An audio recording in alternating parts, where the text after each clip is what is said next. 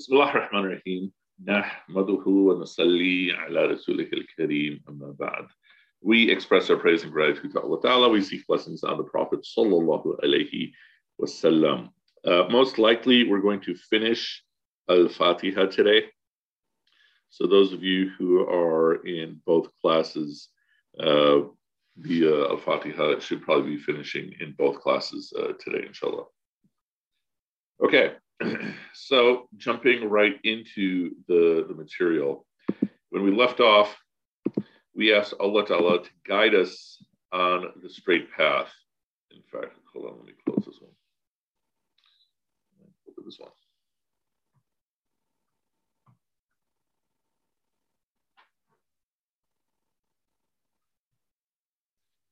And so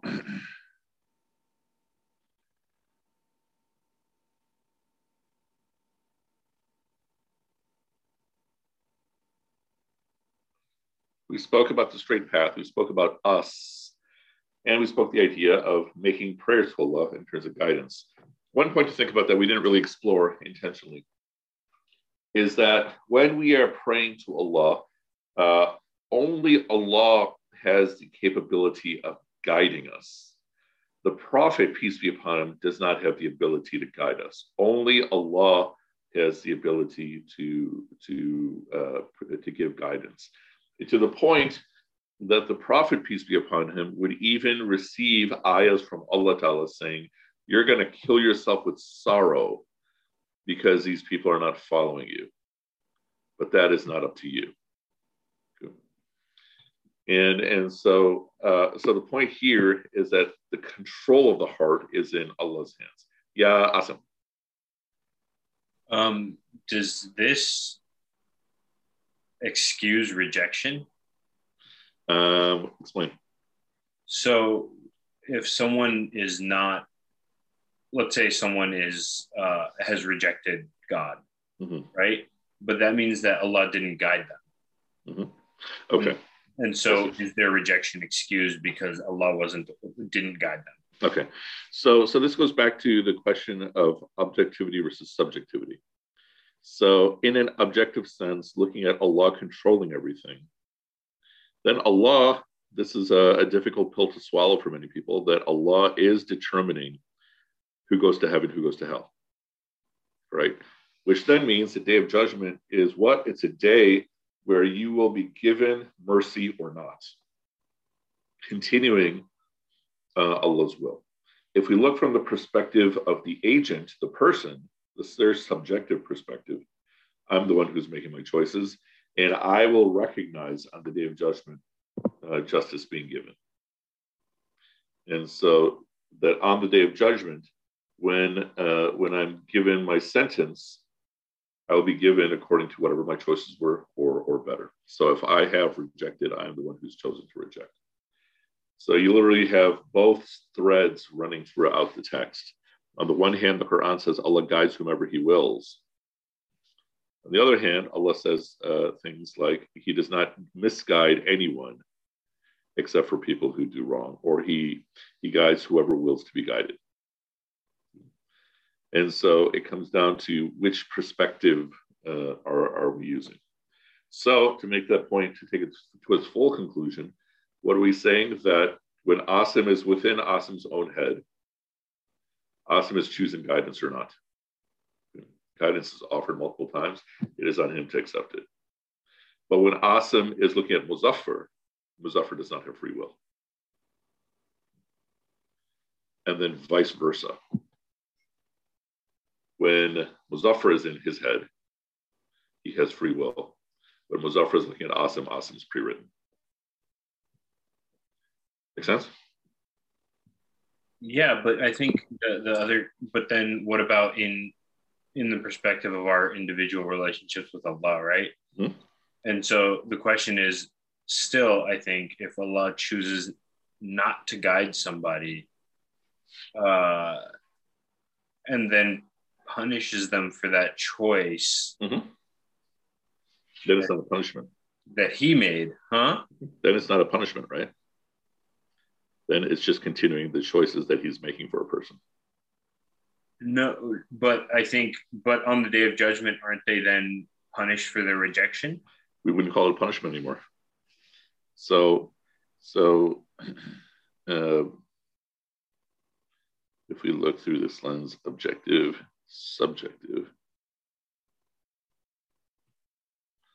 Objective meaning, uh, or in fact, here, let's make it even easier.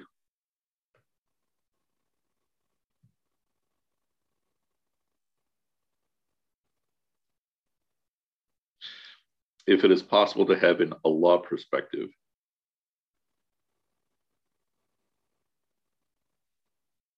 Versus a me perspective.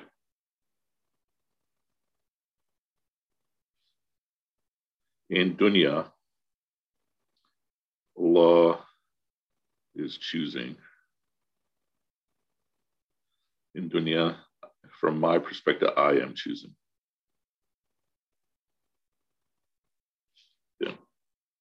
Meaning we're talking about my life. So, yeah. in Akhirah, it's the consequence of my dunya choices looking through that lens. And in Akhirah, it's whatever Allah is still choosing for me. Okay. Now, for you, you will never not be in your head. For you, your future, meaning on the other side, will be very clearly the result of your choice. See what I'm saying? But when I am watching your akhirah, it fundamentally doesn't matter if it's your choice or it's Allah's choice. Right? But now let's add another dimension to it. We're saying that uh, let's say you and I, uh, in separate situations, people come up to us, you know, they smell nasty, they look nasty, and they're asking for help. And I'm, you know, you're thinking, okay, this person needs help, and I'm thinking this person is an undergrad, and both of this, both of us give this, uh, give our respective people five dollars, right? Now, let's say in your case, the person was so inspired that they kept 250 and then they gave away 250. So you're getting ready, you're getting rewarded for giving them five dollars. You're also getting rewarded for inspiring the other 250, right? But let's say in my case, the person took five dollars, consumed it, and I get rewarded for the five dollars. Okay. The fact of that person getting inspired was Allah's will. So in your experience, Allah is going to open doors for you to make the wrong choices. But in your head, you will always be making the choice. And you will never not be in your head. Does it make sense? Yeah. So I think the implication then is that Allah either offers guidance to everyone, and those to whom he does not offer guidance, in theory, should be met with mercy, right? That's exactly it. Okay. Right. So Allah's default relationship with everyone is, is guidance. This is ayah 26 of the next surah. He does not misguide anyone, right? And then at a later point, uh, and I forgot surah it's in, it might be in Surah Toba, where Allah Ta'ala uh, says that he cannot punish someone who has not received a messenger. So fundamentally, the day of judgment will be from the perspective of the people experiencing. It'll be fair. Uh, let's see, Mustafa saying, didn't Allah give us free will? So if we follow the straight path, it's up to us, right? From within our own head. And the easiest thing to understand about free will versus Allah controlling things, the bottom line, it means I cannot control other people. I can influence other people, but I can't control another person's heart. That the Prophet himself, peace be upon him, could not control another person's heart. And then, does that mean uh, reality is subjective, objective, or something between? It means that your reality is a subjective experience, yes, within objective reality. And uh, let me know if that makes sense. Okay, so we define the straight path, the path of those whom you have favored.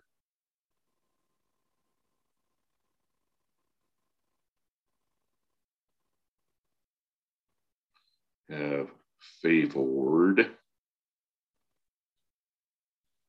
Uh, does free will only exist within the domain of humanity? You mean like do animals not have free will? That I don't know. Uh, it's possible that animals have consciousness. There's about there's a book from about a thousand years ago where animals on the day of judgment are actually complaining to Allah about how humans treated them. You know, not of those on whom is anger.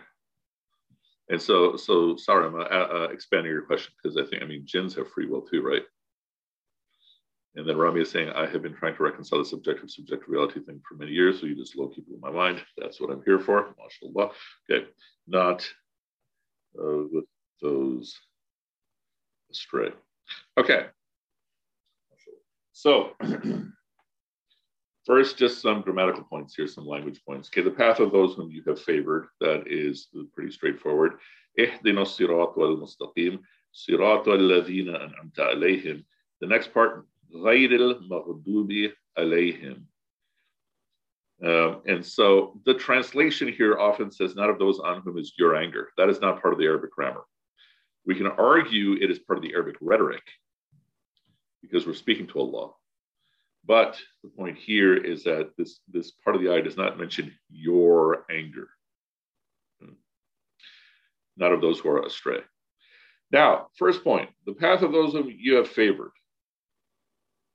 Can anyone name for me who in history has not received any favors from Allah? Nobody. Correct. Yeah. Yeah. True question. So Shaitan received favors from Allah. Shaitan receives, um, Shaitan to this day has the option to seek forgiveness. He will not, you know, because we even know in the Quran his future. But Shaitan had all this freedom, has consciousness. Pharaoh had all this, uh, uh, Pharaoh had more favors than almost anybody in dunya. And squandered it all.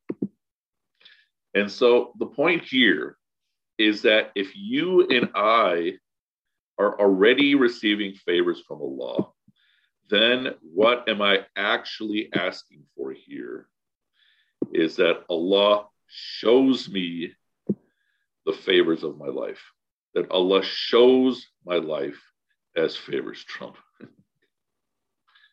and so, so the point here is that when I'm asking Allah to put me on the path of those whom you have favored, one level, I'm basically saying, Ya Allah, open my eyes to all the favors you're already giving me.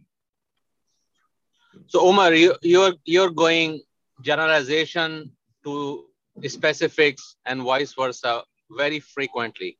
Uh, so, so you know, you the favors are are the same as Rahman and Rahim, right? One is a general favor, one is a specific favor.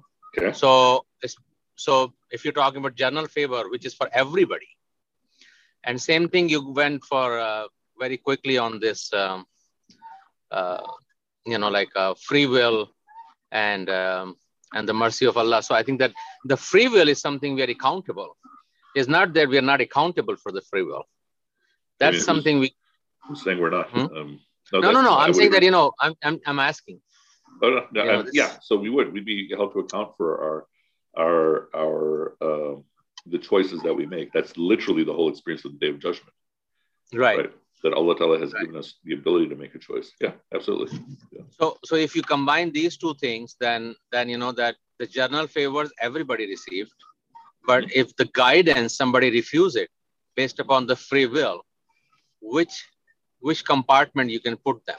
That'll be the next two lines.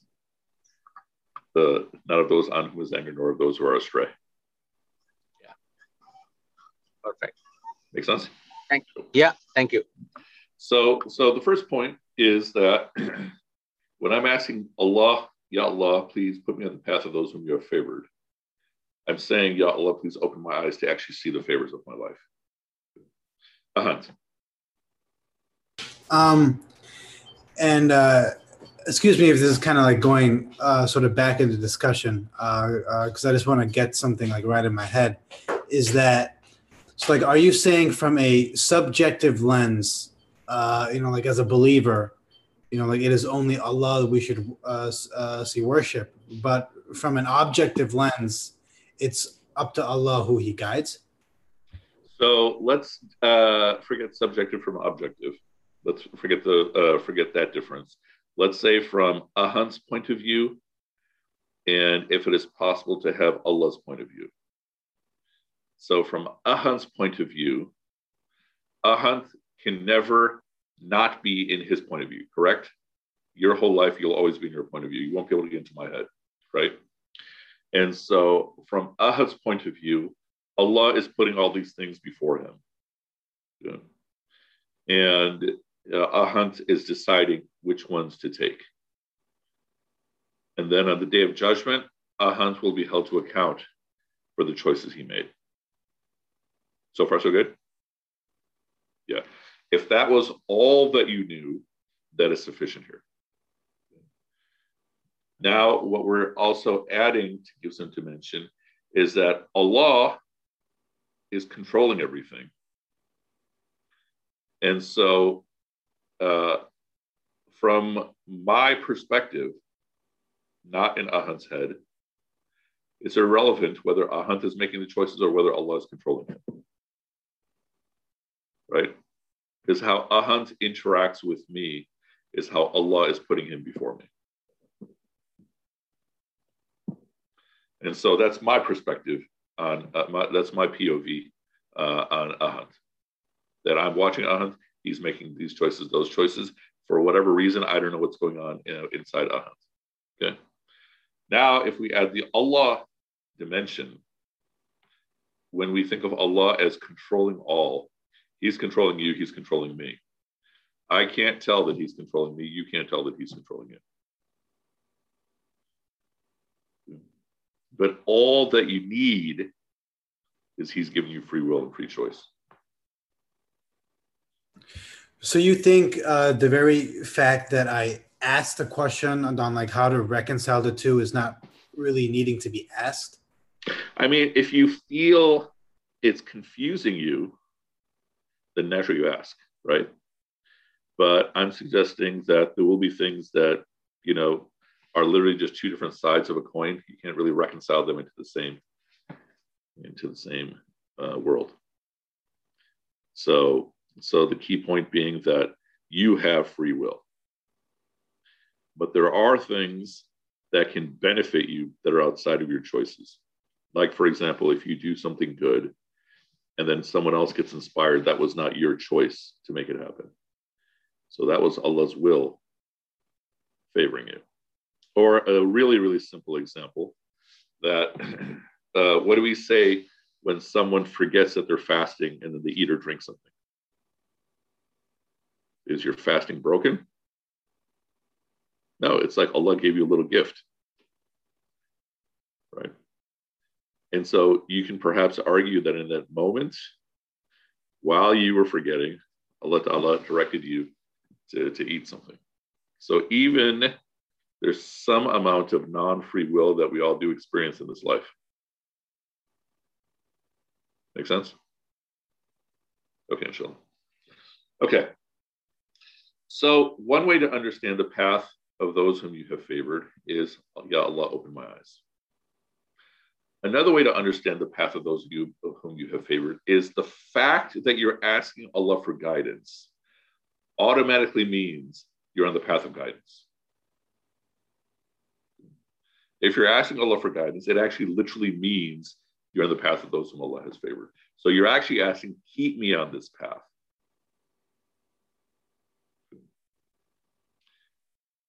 And then another way to understand the path of those whom Allah has favored is if you have uh, uh, the Quran in front of you. Let me see how fast I can I can switch it here.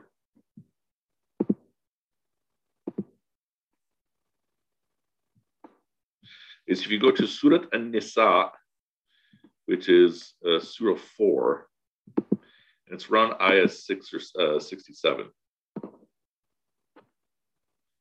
Yeah. Well, I almost the end of the class. That I don't want to do. Uh,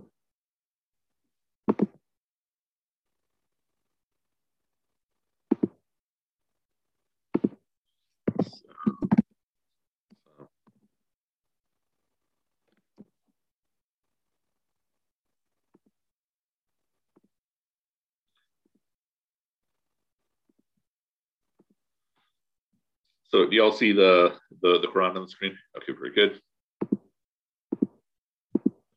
And so go scroll all the way down. Hopefully I'm not, um, flashing screen is not affecting any of you.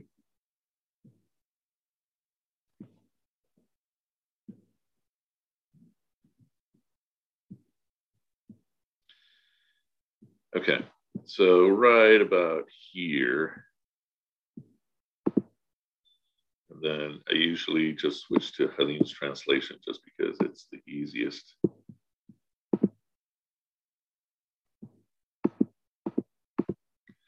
Okay. So, and, okay, lost it all. Scroll through again.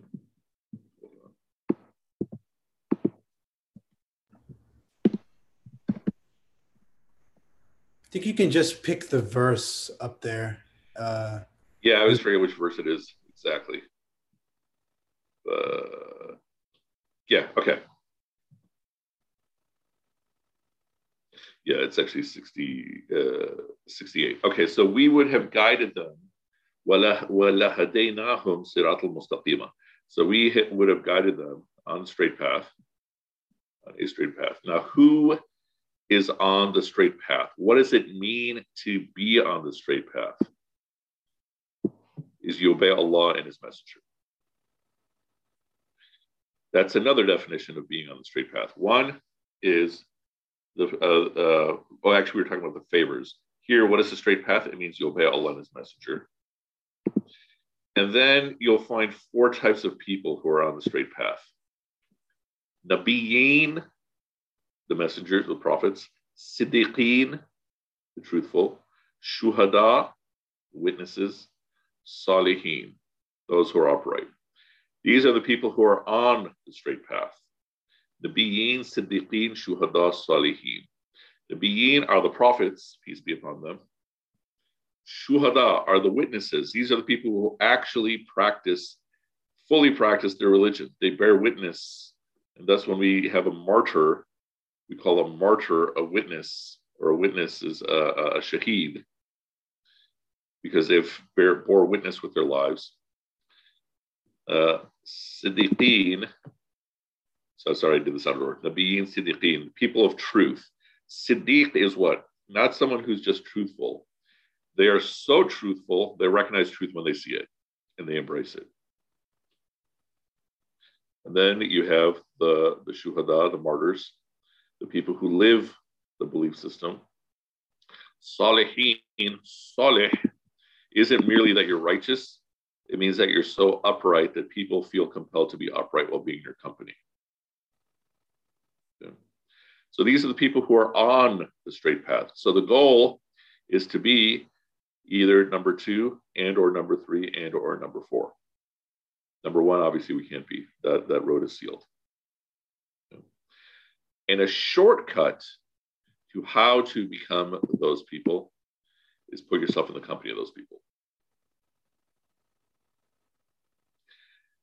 Now, the idea here is when we spoke about we, that you're always part of the ummah, you also have your inner circle within the ummah, right? And one of the very first assignments was to look at your, your relationships and so, if you want to be like someone, put yourself in that company in terms of personality types or spirituality and such.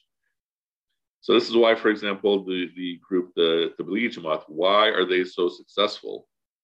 Because they put you in their company on, you know, making your prayers and all of that stuff.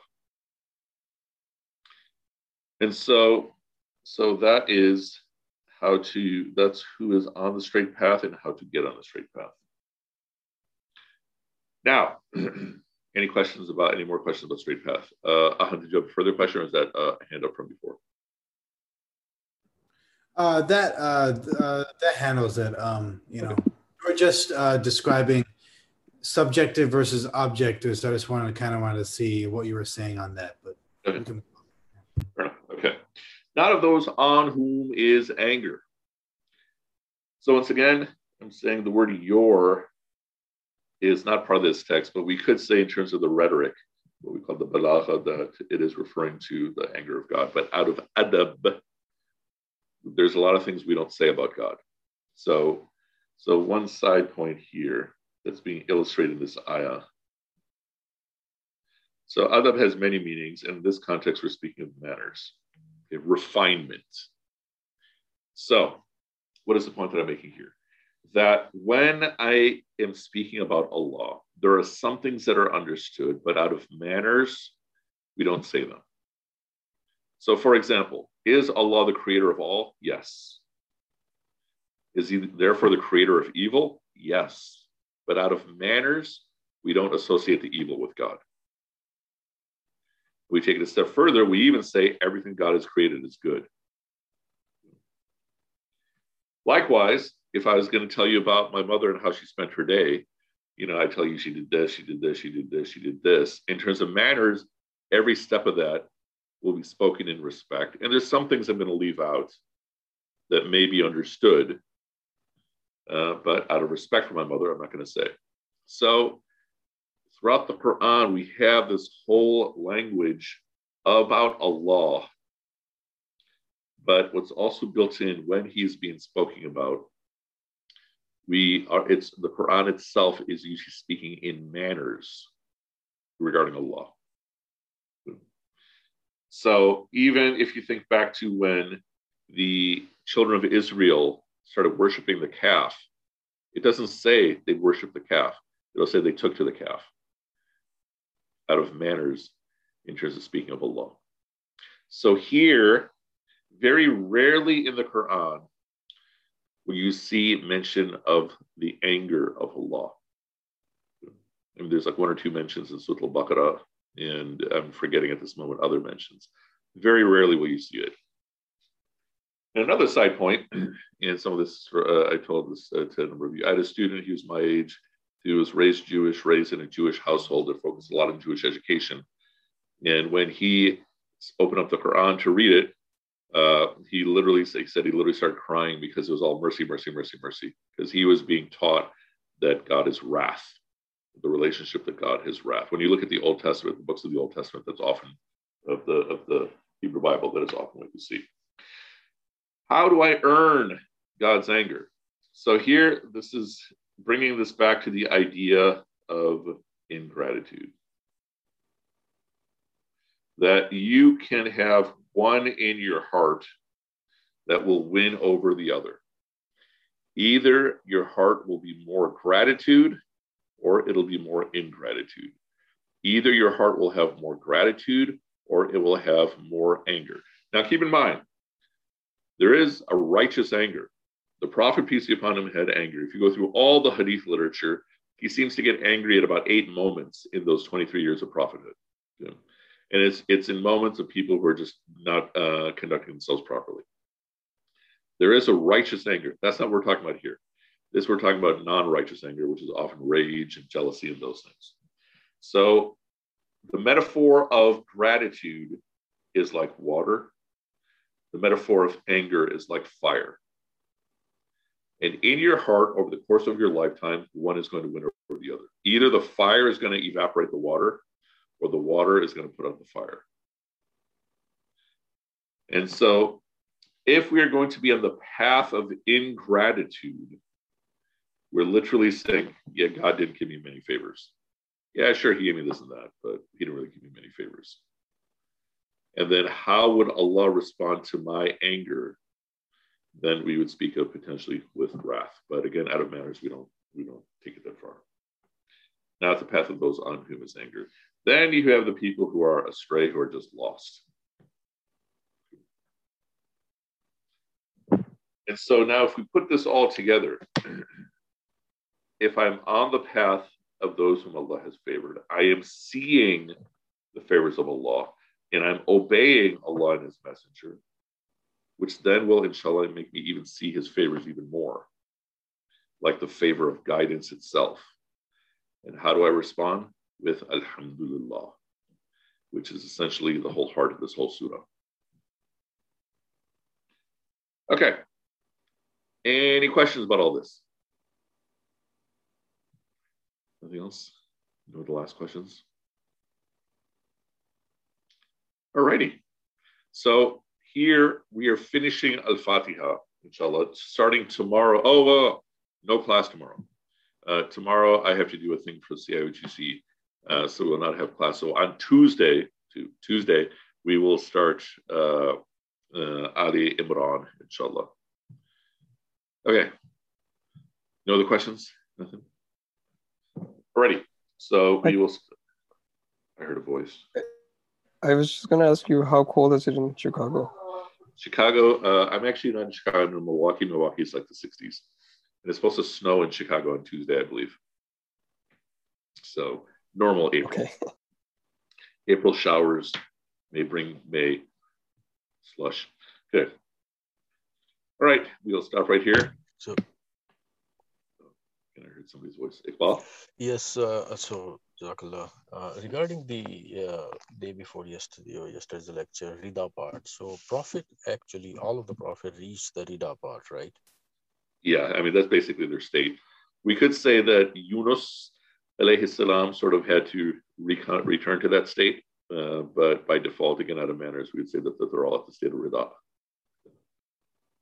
I mean, they're basically like just at a completely different, the prophets are at a very different level. Their tests are at a very different level. Okay, and be specific on this one. So, example of Zakaria alayhi salam when he's asking for for son, right? Mm-hmm. In his later age, Allah subhanahu wa ta'ala granted him and also give his name as well. So that is like a level that we can, as an example, can mm-hmm. take it, right? Mm-hmm. Okay. Yeah. yeah. I mean, they're still praying, right?